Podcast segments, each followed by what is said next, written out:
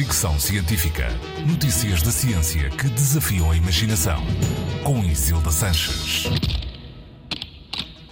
Já falámos aqui muitas vezes de microplásticos e de como estão em todo o lado, no topo das montanhas mais altas, tal como no fundo do mar, no organismo de animais e também de humanos.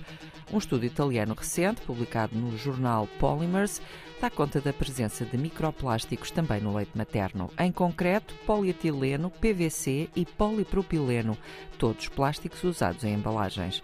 Para o estudo, os investigadores usaram amostras de leite de 34 mães da cidade de Roma, em Itália, e detectaram microplásticos em 26 dessas amostras, ou seja, em 75%.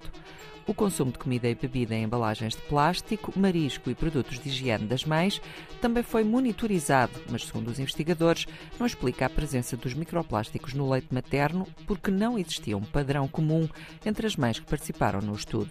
Os cientistas acreditam que a presença dos microplásticos é global e transversal e, por isso, consideram urgente encontrar formas para reduzir a exposição humana. Esta mesma equipa italiana de cientistas, num estudo de 2020, já tinha identificado microplásticos em placentas humanas, o que os leva também a sublinhar o especial risco a que as crianças estão expostas desde a gestação. Apesar disso, também defendem que a amamentação é a melhor forma de alimentar os bebés e não deve ser sacrificada. Fricção científica.